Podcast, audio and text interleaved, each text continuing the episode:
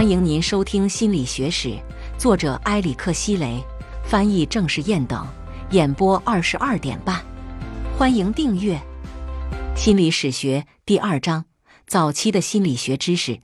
远远看去，书架上一排排白色的美国心理学家，看上去像是一堵水平且固定的皱褶纸墙。期刊封面上小小的字母表明了发行的年代，早期的版本在底部，最新的版本仅靠最上面。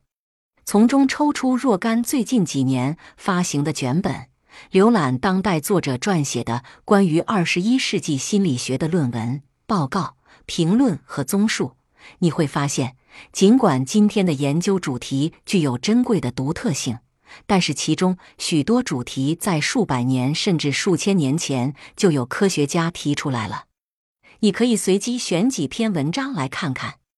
一篇二零一零年的文章议论父权，比如设立适当的目标、自我效能、知识、胜任力和行动的心理意义。然而，如果我们回顾历史，应该会发现不同地区和宗教领域的许多伟大的思想家。都对个人赋权以及通过聚焦于知识、道德观和行动来实现它给予了极大的关注。生活的地域与个体的人格之间有什么联系？比如，在大海岸边居住的人是否比住在遥远内陆的人更具开放性而较少内向？另一篇二零一零年的文章在人格特征的地域差异之中寻找实证联系。这是一项有意思的研究，但这个主题并不新鲜。古希腊、罗马、印度和中国的思想家早已讨论过地理区位对个体特质的影响。心理事实是什么？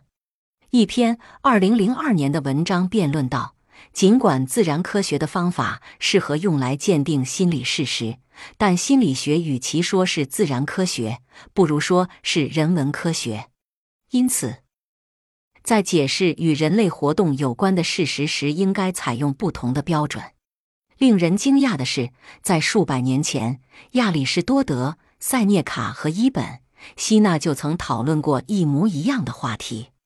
几个世纪以来，许多希腊、印度或阿拉伯的学者就人类思想和知觉的起源，以及研究心智工作的学术方法进行着辩论。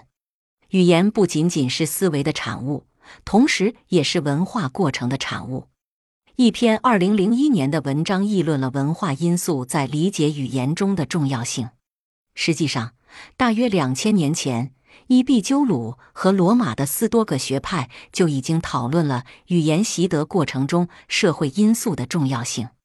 一篇二零零三年的文章提出，我们如何理解直觉和深思熟虑的过程。很久以前。古希腊的柏拉图、亚里士多德和苏格拉底，波斯的伊本、希纳，中国的老子，巴黎的托马斯、阿奎那就提出过类似的关于直觉和深思熟虑的问题。一篇二零零三年的文章坚称，儿童和青少年的预防计划对于社会未来是一项可靠的投资。伟大的中国思想家孔子早就理解了这一点。并深信预防在儿童发展过程中的重要性。早到多久之前呢？请在本章后面找到他的出生年代。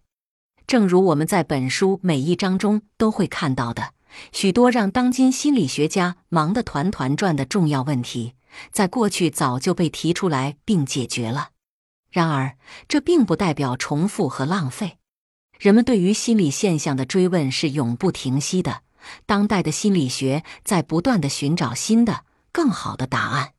在本章中，我们将会考察其中的一些追问，并将心理学知识的发展追溯至人类文明的早期阶段。本章内容主要是关于古代的心理学知识的，但在许多方面看来，他们也关涉今天的心理学知识。听众朋友，本集已播讲完毕。